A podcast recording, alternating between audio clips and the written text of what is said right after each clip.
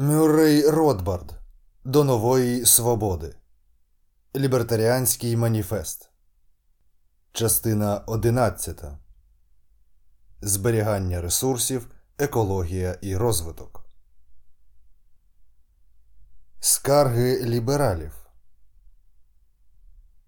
За лівими лібералами часто буває дуже цікаво спостерігати. За останні 30-40 років не надто тривалий строк у історії людства. Вони, кружляючи, наче дервіші, проголосили кілька гнівних обвинувачень на адресу ринкового капіталізму. Цікаво, що кожне із цих обвинувачень суперечить одному чи кільком із попередніх. Але суперечливість скарг не засмучує ліберальних інтелектуалів і не зменшує їхнього роздратування, хоча часто ці суперечливі позиції належать тим самим людям. І ця зміна позицій ані трохи не впливає на їхні відчуття власної вищості чи впевненість у своїй правоті. Розглянемо, що відбувалося в останні десятиліття. Наприкінці 1930-х і на початку 40-х ліберальні інтелектуали дійшли висновку, що капіталізм страждає від неминучої довгострокової стагнації, спричиненої сповільненням росту населення, припиненням опанування нових територій західною цивілізацією та зупинкою технічного прогресу. Нібито винайти щось нове уже неможливо. Усе це означало вічний застій, постійне масове безробіття і тому необхідність замінити ринковий капіталізм соціалізмом або суцільним державним плануванням. Усе це проголошувалося напередодні найбільшого буму в американській історії. У 50-ті Попри величезне економічне піднесення у повоєнній Америці, ліберальні інтелектуали продовжували збільшувати вимоги. Тепер на сцену вийшов культ економічного росту. Звісно, капіталізм зростав, але недостатньо швидко. Тому від ринкового капіталізму необхідно було відмовитись на користь соціалізму чи державного втручання, яке мало змусити економіку зростати, збільшувати інвестиції та заохочувати заощадження щоб максимально пришвидшити цей ріст, навіть якщо ми не хотіли рости так швидко. Консервативні економісти, такі як Колін Кларк, звинувачували цю ліберальну програму у надмірному захопленні темпами росту. Несподівано на ліберальній сцені з'явився Джон Кеннет Гелбрейт зі своїм бестселером Багате суспільство, що вийшов у 1958 році. І так само несподівано ліберальні інтелектуали змінили свої обвинувачення на цілковито протилежні. Тепер виявилося, що проблема капіталізму у тому, що він зростав надто сильно. Тепер нам загрожував не застій, а надмірний добробут, а люди втрачали духовність, оточені супермаркетами та швидкісними автомобілями. Отже, урядові було необхідно не залишатись осторонь, а обкласти споживачів високими податками, щоб зменшити їхні надмірні статки. Культ надмірного багатства швидко відійшов у минуле, змінившись на свою протилежність турбування щодо бідності, стимулом до яких стала книжка Майкла Гаррінгтона Інша Америка, що вийшла у 1962 році. Несподівано виявилося, що проблема Америки не надмірне багатство, а зростання важкої бідності, і знов таки розв'язком для неї було втручання уряду, потужні плани і оподаткування багатих для підтримки бідних. І так почалася війна із бідністю, що тривала кілька років. Стагнація, недостатній ріст, надмірне багатство, надмірна бідність, інтелектуальна мода змінювалась як довжина дамських спідниць. Тоді, у 64-му році, спеціальний комітет із потрійної революції, який, на щастя, існував недовго, випустив свій знаменитий маніфест, який замкнув інтелектуальний цикл лібералів.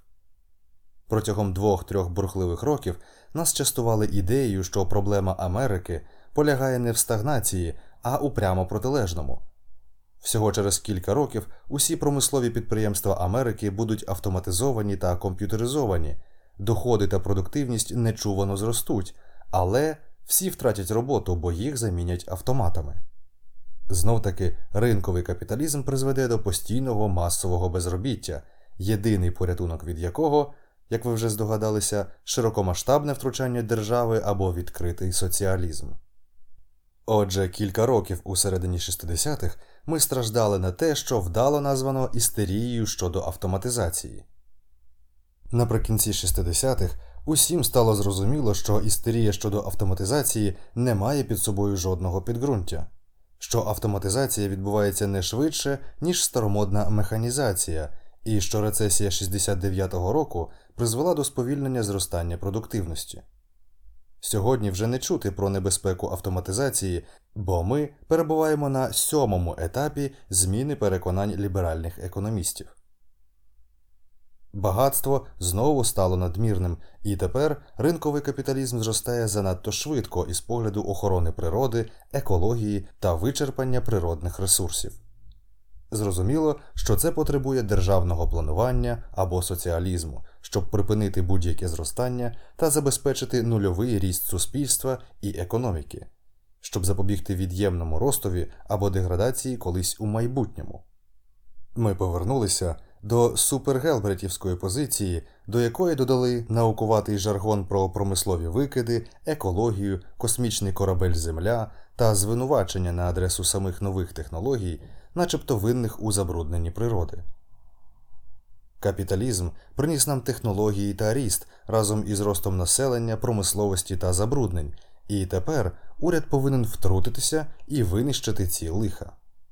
Насправді, зовсім нерідко можна знайти людей, які поділяють одночасно позиції 5 і 7, що суперечать одна одній.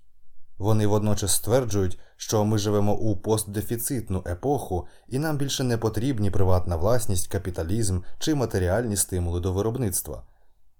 І що також капіталістична жадібність призводить до вичерпання природних ресурсів і неодмінно спричинить дефіцит у всьому світі.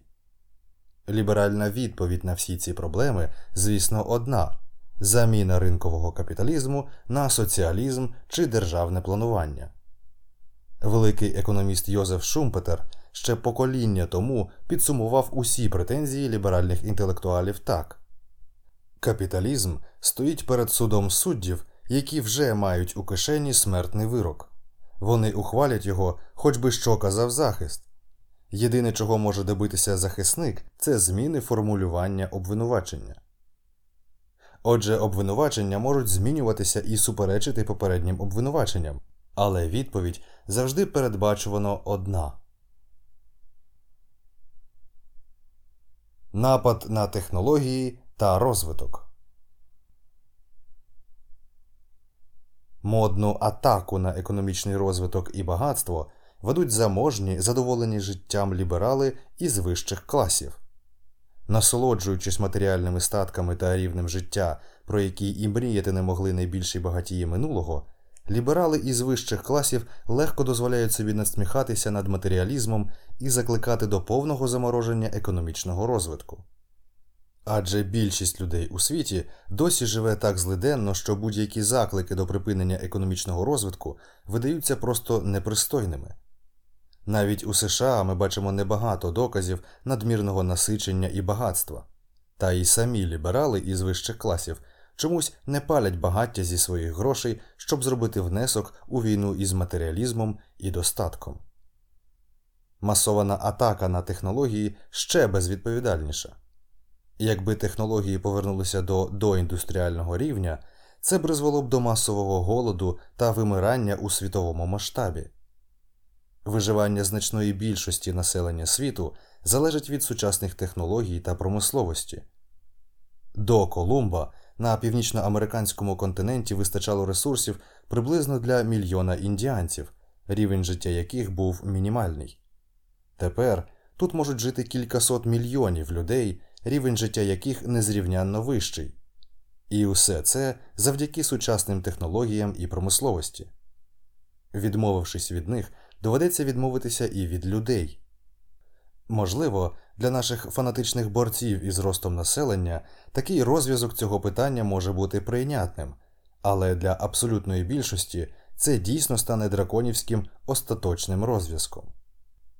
Безвідповідальна атака на технології ще один приклад ліберального кульбіту.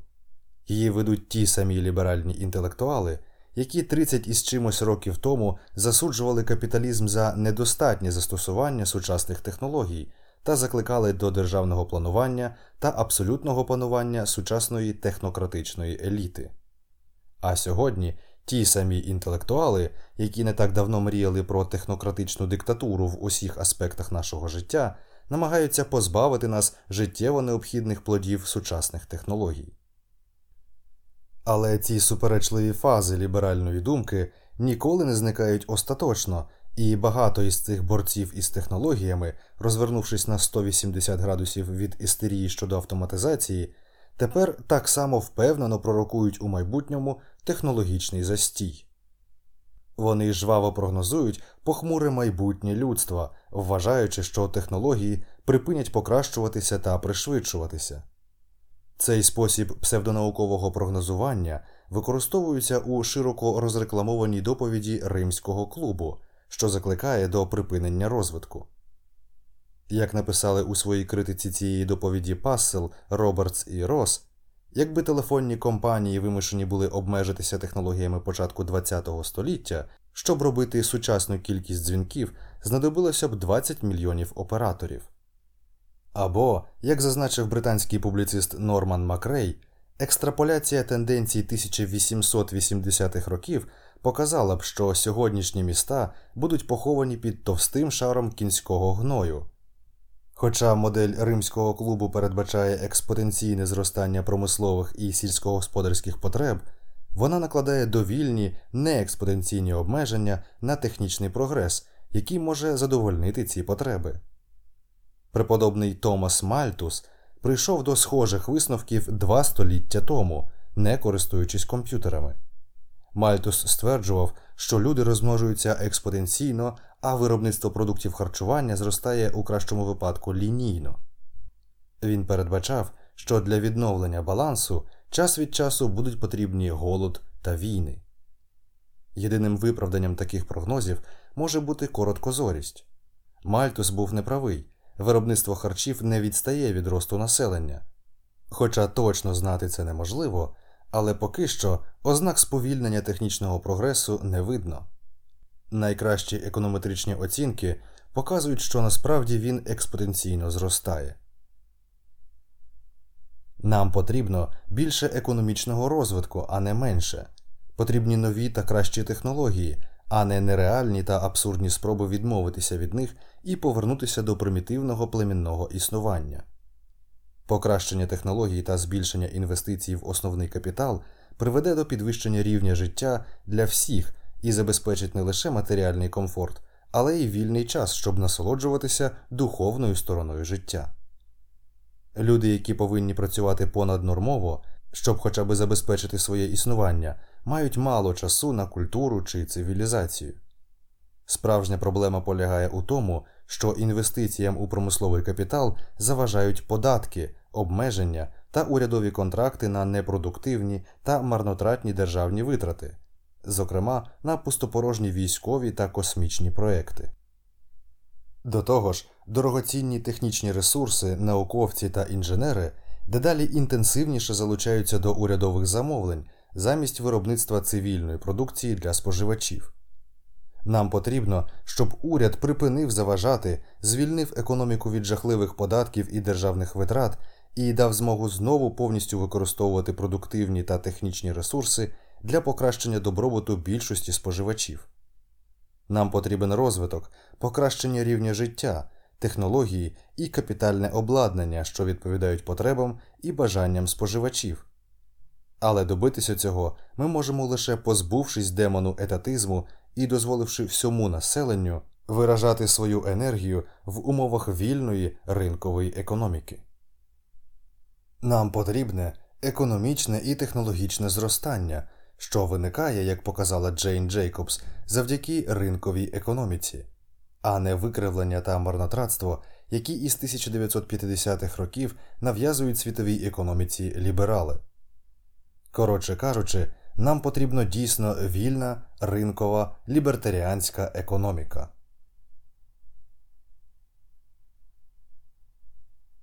Зберігання ресурсів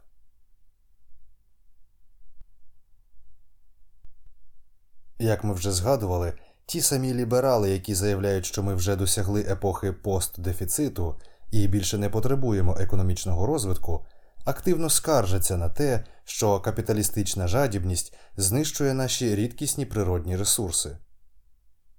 Песимістичні провісники із римського клубу, наприклад, просто екстраполюють поточні тенденції використання ресурсів і упевнено пророкують вичерпання ключових сировинних матеріалів у найближчі 40 років. Але впевнені і цілком неправильні прогнози щодо вичерпання сировинних ресурсів робили вже безліч разів за останні століття.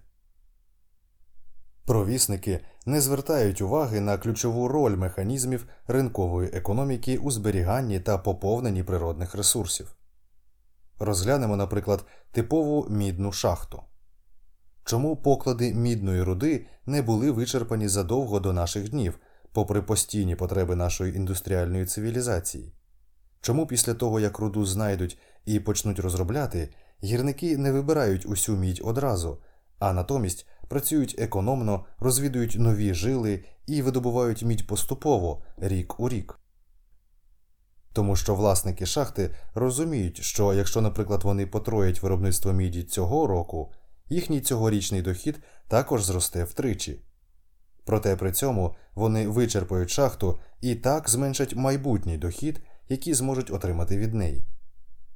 На ринку ця втрата майбутнього доходу негайно приведе до зміни грошової цінності, ціни шахти як цілого. Ця грошова цінність, що відбувається у ціні продажу шахти і відповідно у ціні акцій гірничої компанії, залежить від прогнозованого майбутнього доходу, який можна отримати від виробництва міді. Тому вичерпання шахти зменшить її вартість, а отже, і ціну акцій гірничої компанії. Тому кожен власник шахти повинен зважувати переваги негайного збільшення доходу від виробництва міді із утратами капітальної цінності шахти як цілого, тобто зі зменшенням вартості його акцій.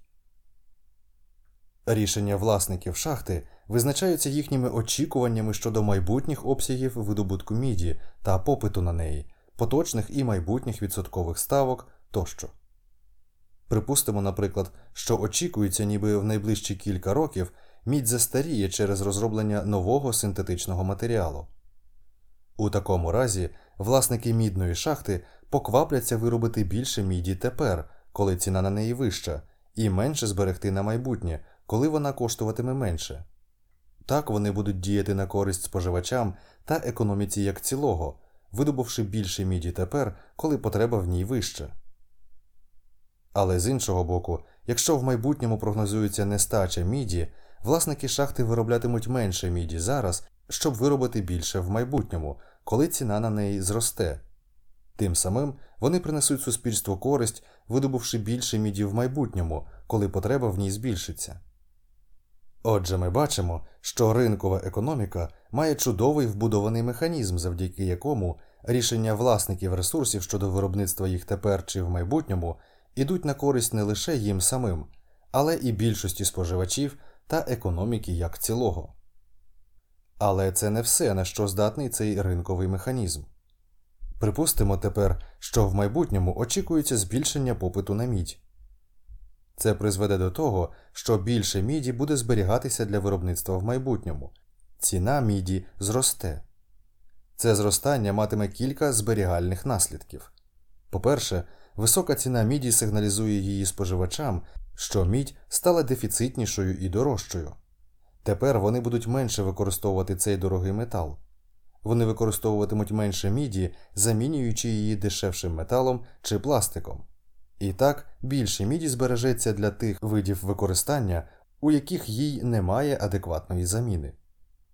Крім того, вища ціна на мідь стимулюватиме пошук нових покладів мідної руди та пошук дешевших замінювачів, зокрема шляхом нових технологічних розробок.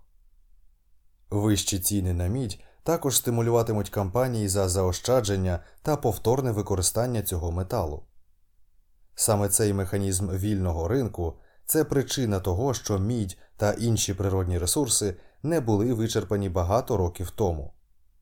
Як кажуть Пасел, Робертс і Рос у своїй критиці римського клубу, резерви природних ресурсів і потреби в них у цій моделі розраховані без урахування такої змінної, як ціна, яка обмежує використання цих ресурсів.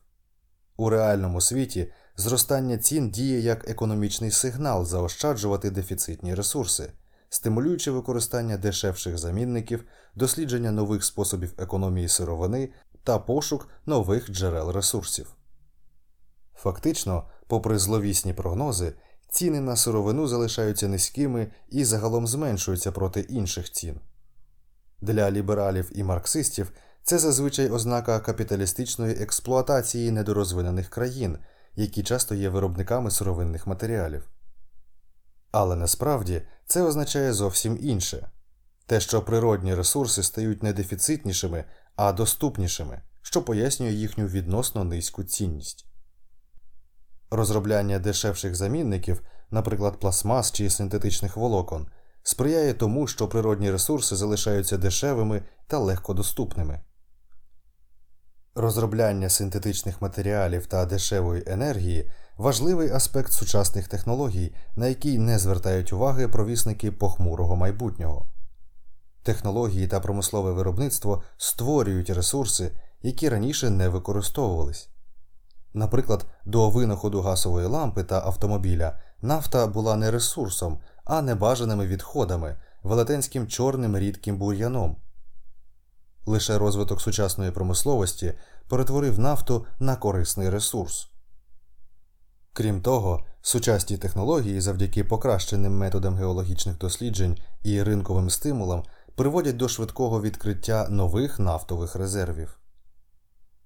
У передбаченнях неминучого вичерпання природних ресурсів, як ми помітили, немає нічого нового. 1908 року президент Теодор Рузвельт скликав конференцію губернаторів із приводу природних ресурсів, попереджаючи про їхнє неминуче вичерпання. На цій конференції виробник сталі Ендрю Карнегі спрогнозував, що поклади залізної руди на верхньому озері закінчаться до 1940 року, а залізничний магнат Джеймс Гіл передбачив, що більшість ресурсів деревини в країні будуть вичерпані за 10 років. І це ще не все.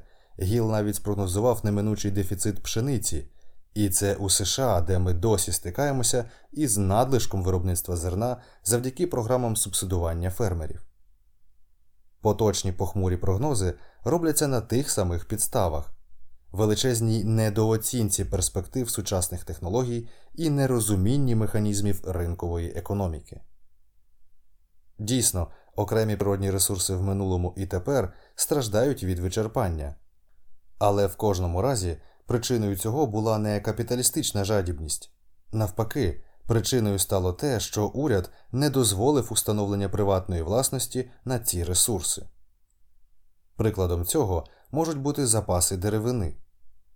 На заході США та в Канаді більшість лісів належить не приватним власникам, а федеральному урядові чи урядам провінцій.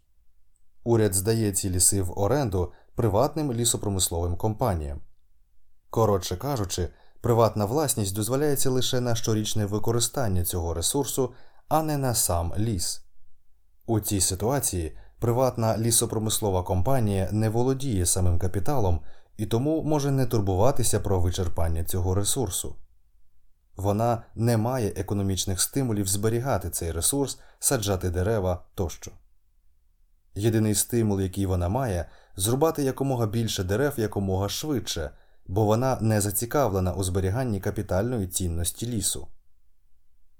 У Європі, де приватна власність на ліси набагато поширеніша, мало хто скажеться на знищення лісових ресурсів. Адже якщо ліс перебуває у приватній власності, власник має користь від його зберігання і відновлення, бо це дає змогу уникнути зменшення капітальної вартості лісу. Отже, у США головний винуватець у скороченні лісових ресурсів це лісова служба Міністерства сільського господарства, яка володіє лісами і надає щорічні права на їх вирубання. А ось у приватних лісах, що експлуатуються великими компаніями, такими як Georgia Pacific та US Plywood, помітна діяльна турбота про відновлення вирубаних дерев і про збереження їх лісових ресурсів можна не турбуватися.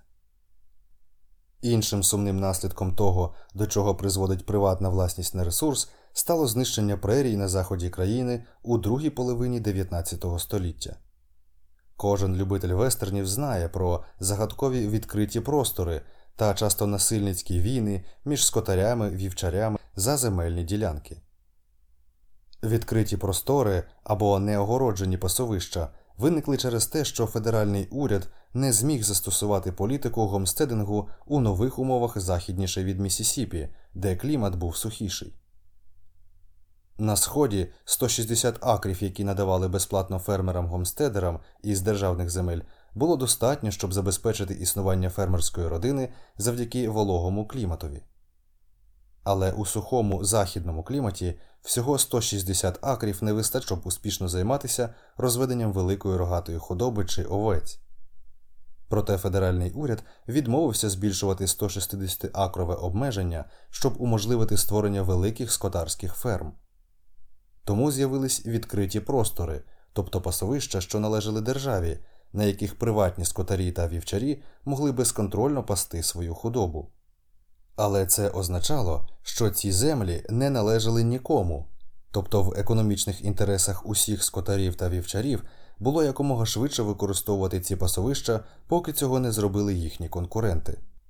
Результатом цієї трагічної короткозорості та відмови надавати пасовища у приватну власність стало надмірне потравлення, руйнування прерій через випасання худоби надто рано після початку сезону та невідновлення чи невисадження трави. Ніхто не хотів цього робити, бо на висадженій траві міг пасти свою худобу будь-хто інший. Через це сталося вибивання прерій та почалися пилові бурі через ерозію ґрунту. Це також призвело до численних незаконних спроб скотарів, фермерів і вівчарів відгороджувати земельні ділянки у свою приватну власність, що часто спричиняло земельні війни. Професор Семіел Гейс у своїй історії руху за збереження ресурсів у США описує проблему із пасовищами так. Більшість скотарських підприємств на Заході залежали від випасу худоби на відкритих пасовищах, які належали федеральному урядові, але могли вільно використовуватися будь-ким. Конгрес так і не ухвалив закону, який би регулював випас чи дозволяв скотарям купувати землю під пасовища. Скотарі і вівчарі використовували державну землю. Скотарі огороджували пасовища для власного використання, але їхні конкуренти різали дротяну огорожу. Вівчарі та ковбої вдавалися до насильства і розв'язували свої конфлікти щодо пасовищ, убиваючи худобу конкурентів, а інколи і самих конкурентів. Брак найелементарніших інститутів права власності призвів до непорозумінь, жорстокості і руйнування. У цьому хаосі державні пасовища швидко псувались. Колись вони були рясними і пишними, але надмірне використання піддало їх значному тискові. На державній землі пасли більше худоби, ніж вона могла витримати. Через те, що кожний скотар боявся, що інші першими зможуть використати наявні корми, він починав випасати худобу дуже рано на початку року, не даючи молодій траві дозріти і дати насіння. За таких умов якість і кількість кормів швидко знизилися, стійкі багаторічні рослини змінилися однорічними, а однорічні бур'янами. Гейс дійшов висновку, що у ході цього процесу державні пасовища могли бути вичерпані більш ніж на дві третини проти їхнього початкового стану. Існує інша життєво важлива область, у якій брак приватної власності на ресурс спричиняв і продовжує спричиняти не лише вичерпання, але й повну неспроможність розвивати цей потенціально величезний ресурс. Йдеться про потенційно надзвичайно продуктивні ресурси океану. Океани це загальне міжнародне надбання, тобто жодна особа, компанія чи навіть національний уряд не має права власності на частину океану. Внаслідок цього океани залишаються у тому ж примітивному стані, у якому була земля у доцивілізаційні часи до появи сільського господарства. Первісні люди займались полюванням і збиранням, вони полювали на диких звірів і збирали плоди, ягоди, горіхи та насіння диких рослин. Первісна людина пасивно діяла всередині свого середовища, замість того, щоб змінювати його. Тому вона просто користувалася плодами землі, не намагаючись її трансформувати. Тому земля була непродуктивною і могла прогодувати лише відносно небагато людей на мінімальному рівні. Тільки із розвитком сільського господарства людина почала обробляти ґрунт, і завдяки цій трансформації землі продуктивність та рівень життя стрімко зросли. Лише із появою сільського господарства могла початися цивілізація. Але для розвитку сільського господарства мали існувати права приватної власності спочатку на поля і посіви, а потім і на саму землю. Що стосується океану, ми все ще перебуваємо на етапі примітивного непродуктивного полювання і збирання. Будь-хто може ловити рибу в океані чи видобувати інші ресурси, але лише як мисливець чи збирач. Ніхто не може обробляти океан, ніхто не може займатися у ньому водним господарством. Таким чином, ми позбавлені величезних рибних і мінеральних ресурсів Світового океану. Наприклад, якщо хтось спробує зайнятися водним господарством і підняти продуктивність певного місця рибного промислу за допомогою кормів, він буде негайно позбавлений плодів своєї праці, бо не зможе заборонити іншим рибалкам примчати на це місце і виловити усю рибу. Тому ніхто не намагається удобрювати океани так само, як люди удобрюють землю. Крім того, не існує економічних стимулів, фактично є чимало перешкод для досліджень технологій і способів покращення продуктивності рибних промислів або видобування мінеральних ресурсів в океані. Такі стимули з'являються лише тоді, коли на окремі частини океану будуть установлені такі самі права приватної власності, як і на землю. Навіть тепер існує проста, але ефективна технологія покращення продуктивності риби. Частину океану можна обгородити електронними засобами і за допомогою цієї електронної огорожі сортувати рибу за розміром. Якщо не давати великим рибам їсти малих, можна значно збільшити продуктивність рибних промислів. А якби була дозволена приватна власність на частини океану, процвітання водного господарства або аквакультури привело б до розвитку та збільшення ресурсів океану такими способами, яких ми не можемо навіть уявити. Національні уряди марно намагаються розв'язати проблему вичерпання запасів риби, накладаючи ірраціональні та позбавлені економічного сенсу обмеження на загальний розмір вилову чи тривалість сезону ловлі. Щодо лосося, тунця та палтуса, обмеження тривалості сезону призводить до збереження примітивних і непродуктивних технологій рибної ловлі, погіршення якості улову, а також стимулює виробництво надмірної кількості рибальських суден які потім недостатньо використовуються протягом решти року. І, звісно ж, такі урядові обмеження ніяк не сприяють розвиткові водного господарства. Як пишуть професори Норт і Міллер, рибалки бідні, бо вимушені користуватися неефективним обладнанням і ловити рибу лише невелику частку часу через урядові обмеження, до того ж їх надто багато. Споживач платить набагато вищу ціну за червону рибу, ніж міг би, якби використовувалися ефективні методи. Попри численні заборони і нормативні акти, охорона нересту лосося все ще не може бути гарантована. Корінь цієї проблеми полягає у відсутності права власності.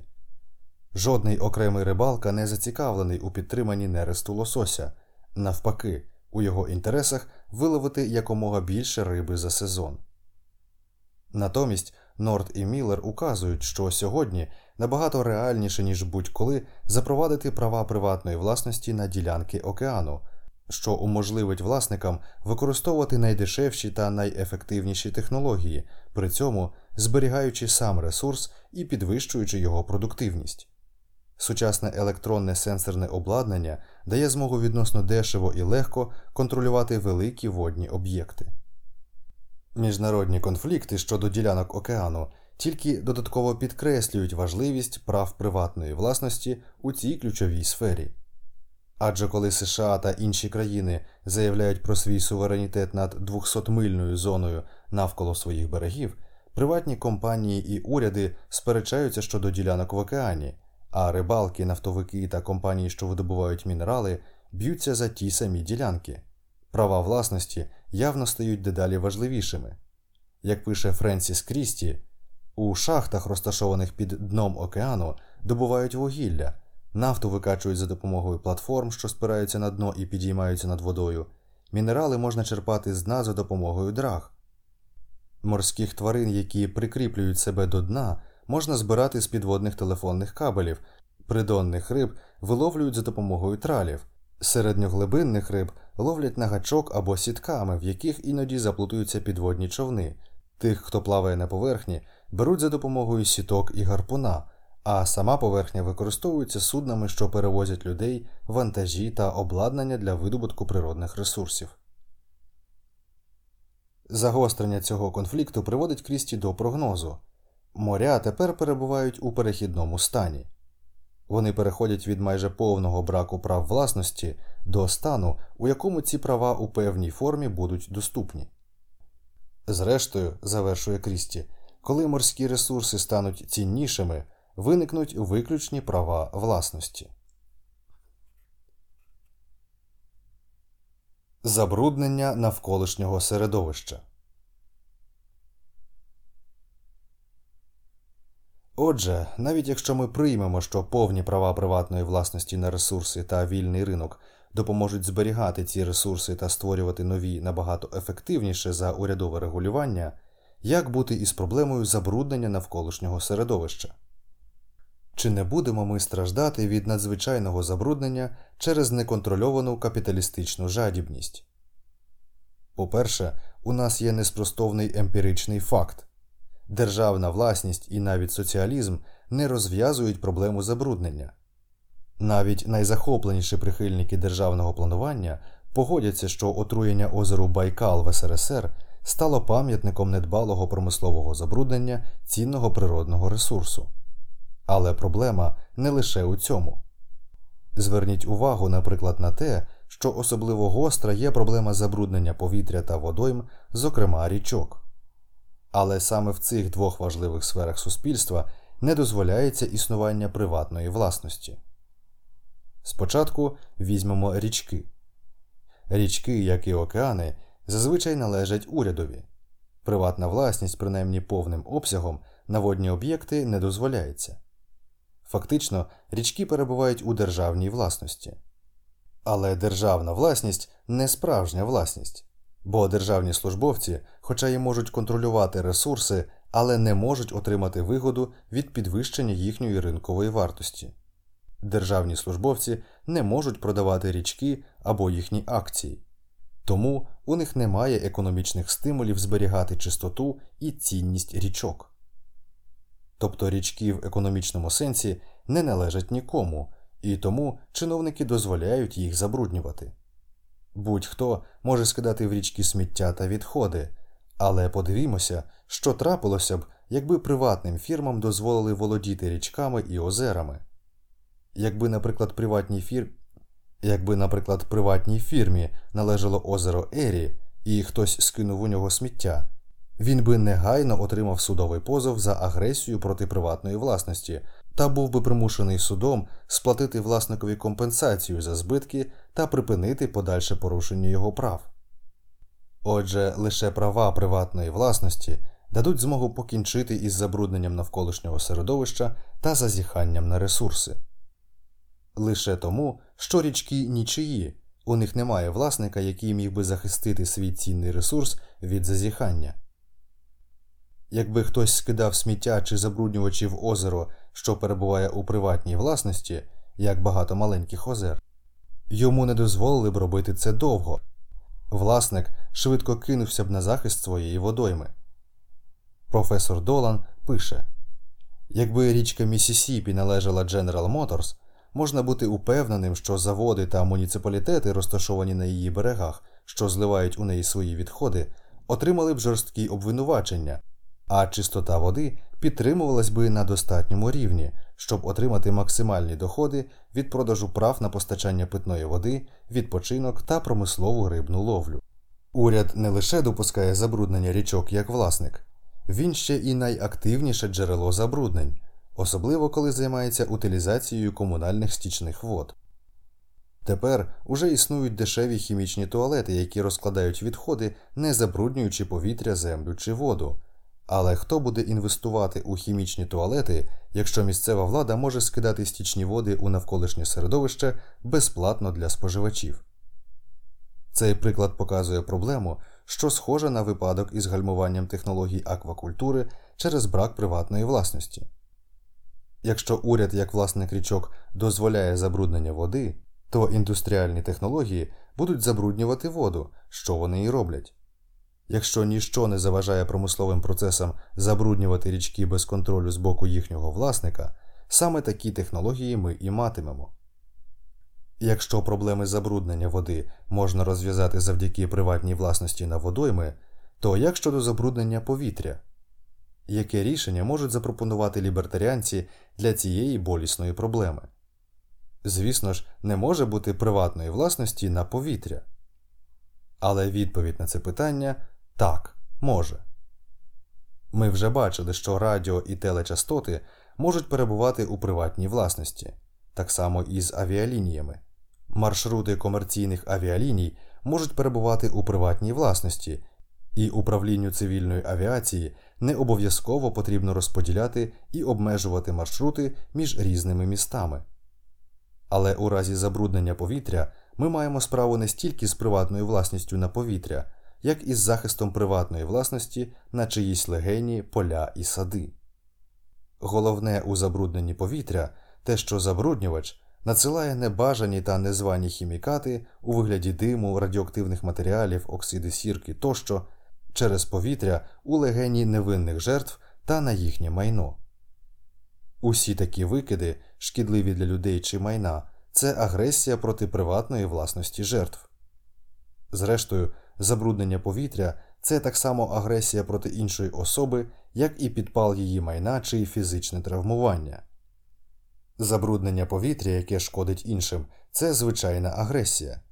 Головна функція влади, суддів і поліції зупиняти агресію. Натомість уряд не може виконати це завдання та зазнав нищівної поразки у своїх спробах захистити населення від забруднення повітря. Важливо розуміти, що ця поразка не була спричинена лише незнанням. Вона відбулася не тому, що між виявленням нової технологічної проблеми та знаходженням засобів її розв'язання має пройти якийсь час. Хоча деякі із сучасних забруднювачів стали відомі лише нещодавно, про заводський дим та його шкідливу дію відомо ще з часів промислової революції. І то відомо так, що американські суди ще на початку 19 століття ухвалювали рішення, дозволяючи фабричному димові завдавати шкоди власності людей. Для цього судам доводилося систематично змінювати та зменшувати обсяг захисту прав власності, який надає англійське загальне право. До середини кінця 19 століття будь-яке шкідливе забруднення повітря вважалося цивільним правопорушенням, за яке жертва могла подати у суд, вимагаючи компенсацію збитків і судової заборони на подальше порушення її прав власності. Але протягом 19 століття суди систематично змінювали закони про недбалість і порушення порядку, щоб дозволити будь-яке забруднення повітря, яке не надто перевищує за обсягом середній рівень викидів схожих промислових фірм. Коли заводи почали з'являтись і викидати дим, від якого в'янули сади сусідніх фермерів, ті подавали на промисловців у суд, вимагаючи компенсації збитків і заборони порушення прав їхньої власності. Але судді фактично відповідали: Вибачте, ми знаємо, що промисловий дим, тобто забруднення повітря, порушує ваші права власності. Але є дещо важливіше, ніж банальні права власності це державна політика, загальне благо. А загальне благо стверджує, що промисловість це добре, промисловий прогрес це добре, а тому ваші права власності доведеться порушити задля загальної користі. Тож тепер усі ми платимо за це порушення прав приватної власності тяжку ціну у вигляді захворювань легенів та численних інших болячок. І все це заради загального блага. Тим самим принципом керувалися суди і у вік вітроплавання, що можна побачити у рішенні суду штату Огайо у справі Антонік проти Чемберлена 1947 року. Мешканці передмістя Акрона звернулися до суду, щоб заборонити експлуатацію приватного аеропорту. Підставою для позову було порушення прав власності через надмірний шум. Суд відмовив їм у забороні, заявивши Ухвалюючи рішення у цій справі, ми, як суд, що діє на підставі права справедливості, мусимо зважати не лише на конфлікт інтересів між власником аеропорту та сусідніх землевласників, але і на державну політику нинішнього часу. Ми маємо визнати, що створення аеропорту має велике значення для публіки, а закриття чи перешкода в його створенні не тільки завдасть серйозних збитків власникові аеропорту, але й призведе до втрати цінного активу для всієї громади. Щоб перевершити суддів, законодавці на федеральному рівні та в окремих штатах взяли участь у закріпленні цієї агресії, заборонивши жертвам забруднення повітря подавати групові позови проти забруднювачів. Очевидно, якщо завод забруднює атмосферу міста, у якому живуть десятки тисяч жертв, кожна з них не може подати окремий позов проти забруднювача, щоб вимагати компенсації своїх конкретних збитків. Хоча одна маленька жертва може ефективно скористатися судовою забороною. Отже, загальне право визнає дійсними групові позови, які одна чи кілька жертв можуть подати проти агресора не лише від свого імені, а й від імені цілої групи аналогічних жертв.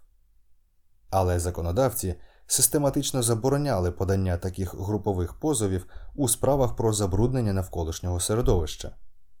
З цієї причини жертва може подати на забруднювача повітря позов лише індивідуально, вимагаючи компенсації за особисті збитки, але їй заборонено законом вимагати компенсації від масового забруднювача, який завдає шкоди великій кількості мешканців певної території. Як пише Френк Баб, уряд неначе хоче сказати вам, що захистить чи спробує захистити вас від крадія, який краде лише у вас, але не захищатиме вас, якщо цей злочинець також обкрадає всіх інших мешканців району. Шум також один із видів забруднення повітря. Це створення звукових хвиль, які поширюються у повітрі та завдають шкоди іншим. Лікарі лише нещодавно почали вивчати шкідливу дію шуму на людську фізіологію.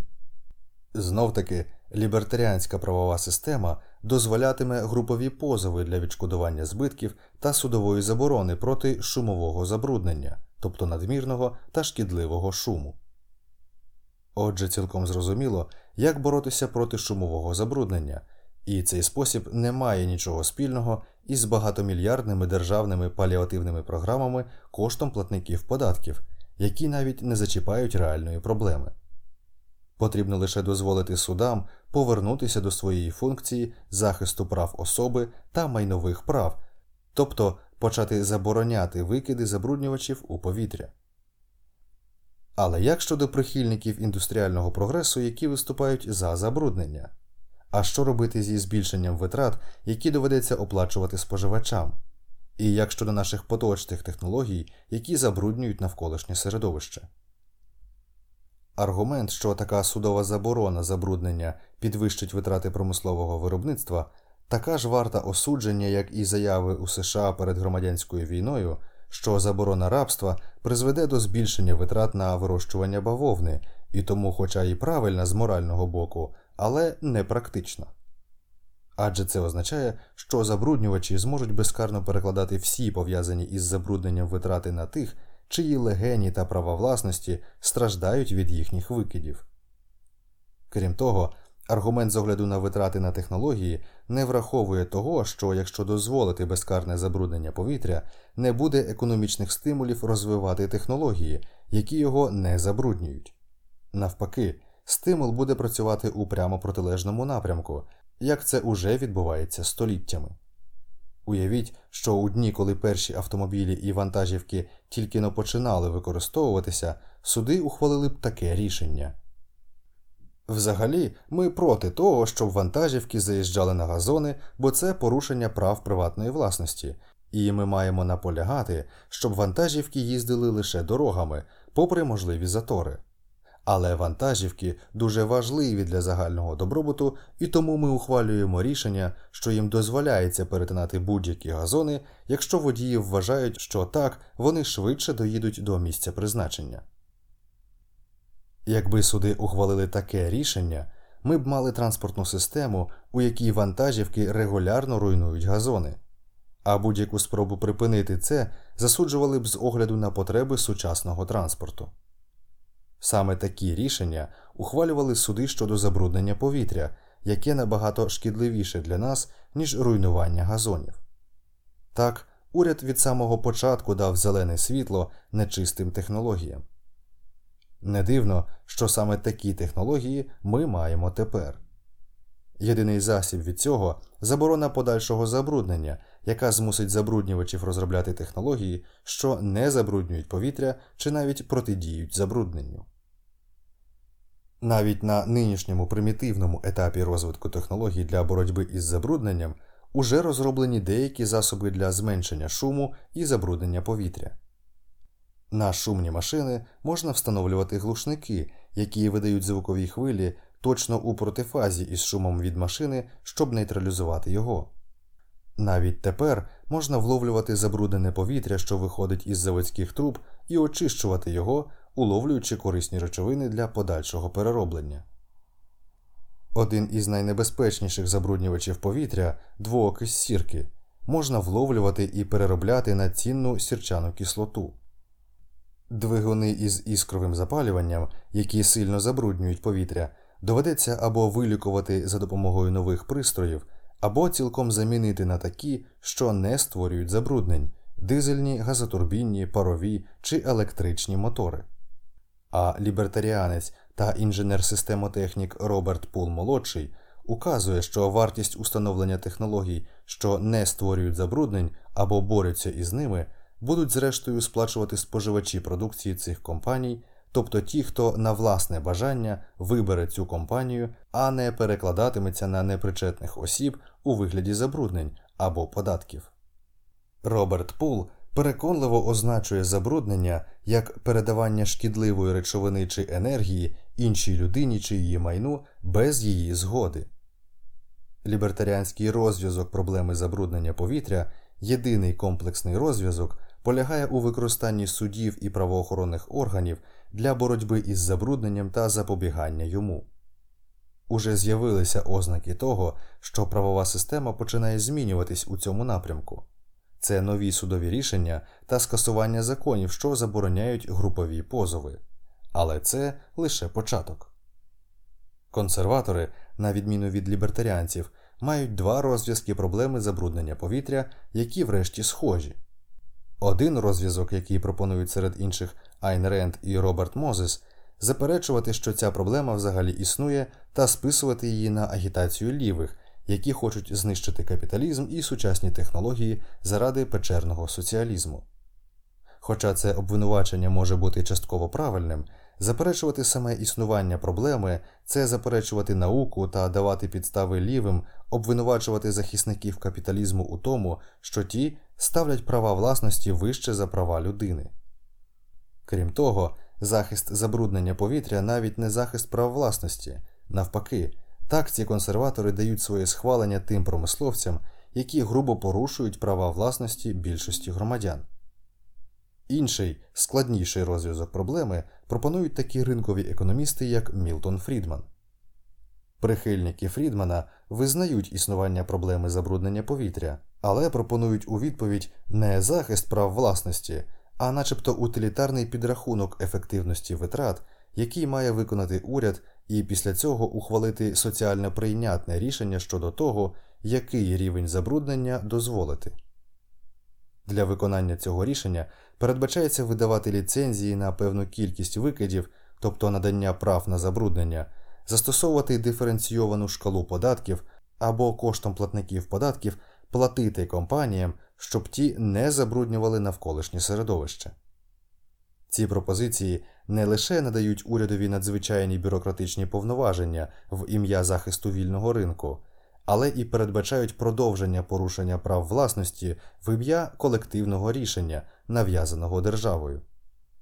Це дуже далеко від ідеї вільного ринку і показує, що, як і в багатьох інших галузях економіки, неможливо дійсно захищати свободу і вільний ринок, не наполягаючи на захисті прав приватної власності. Гротескна порада Фрідмана тим мешканцям міст, які не хочуть захворіти емфіземою, переїхати до сільської місцевості, дуже схожа на сумнозвісний вислів Марії Антуанетти Нехай їдять тістечка. і свідчить про нечуйність до прав людини чи прав власності. Фактично, заява Фрідмена звучить у дусі типових консервативних висловів якщо вам тут не подобається, забирайтесь, які дають зрозуміти, що уряд по праву володіє тут усім, а всі незгодні з його керуванням мають забиратися будь-куди. Критика Фрідмена Робертом Пулом із позиції лібертаріанства пропонує освіжний контраст. На жаль, це приклад найсерйознішої помилки консервативних економістів. У цій пропозиції немає жодної згадки про права. Це та сама помилка, що підриває позиції захисників капіталізму уже 200 років. Навіть тепер термін лесефе заставляє згадати про англійські фабричні містечка XVIII століття, затягнуті димом і чорні від кіптяви. Тоді перші капіталісти погоджувалися із судами, що дим і кіптява це ціна, яку слід сплатити за переваги, що надає промисловість. Але економічна свобода без прав людини це явна суперечність. Позиція Лесефе заснована на правах людини і може існувати лише тоді, коли ці права непорушні. Тепер, коли проблеми захисту навколишнього середовища обговорюються дедалі ширше, ця давня суперечність знову не дає капіталізму спокою. Так, повітря дійсно дефіцитний ресурс, як кажуть прихильники Фрідмана. Але тоді слід запитати, чому воно дефіцитне. Якщо воно дефіцитне через систематичне порушення прав, тоді розв'язок полягає не у тому, щоб піднімати ціну статус-кво, чим санкціонувати це порушення прав, а в тому, щоб вимагати захисту цих прав. Коли фабрика викидає велику кількість молекул двоокису сірки, які потрапляють до легенів людини та спричиняють їх набряк, власники цієї фабрики чинять таку саму агресію проти цієї людини, як ніби вони зламали їй ногу. Цей момент слід підкреслити, бо він дуже важливий для лібертаріанської позиції щодо економічної свободи. Забруднювач, який користується економічною свободою, це явна суперечність, про яку слід казати прямо. Лібертаріанське суспільство буде суспільством повної відповідальності, де кожен нестиме повну відповідальність за свої дії та будь-які їхні шкідливі наслідки. Уряд не лише зрадив свій обов'язок захищати приватну власність, але й доклався до забруднення повітря безпосередніше. Нещодавно Міністерство сільського господарства провело масове оприскування великих територій ДДТ із використанням гелікоптерів, попри заперечення окремих фермерів. Воно і досі продовжує виливати тонни отруйних і канцерогенних інсектицидів на весь південь США витрачаючи купу грошей на марні спроби знищити вогняних мурах. А комісія з атомної енергії викидає у повітря і ґрунт радіоактивні відходи, експлуатуючи атомні електростанції та проводячи випробування ядерної зброї. Муніципальні електростанції та водоочисні споруди, а також підприємства ліцензованих компаній із надання комунальних послуг сильно забруднюють атмосферу. Отже, одне із головних завдань уряду це припинення забруднення атмосфери самим урядом.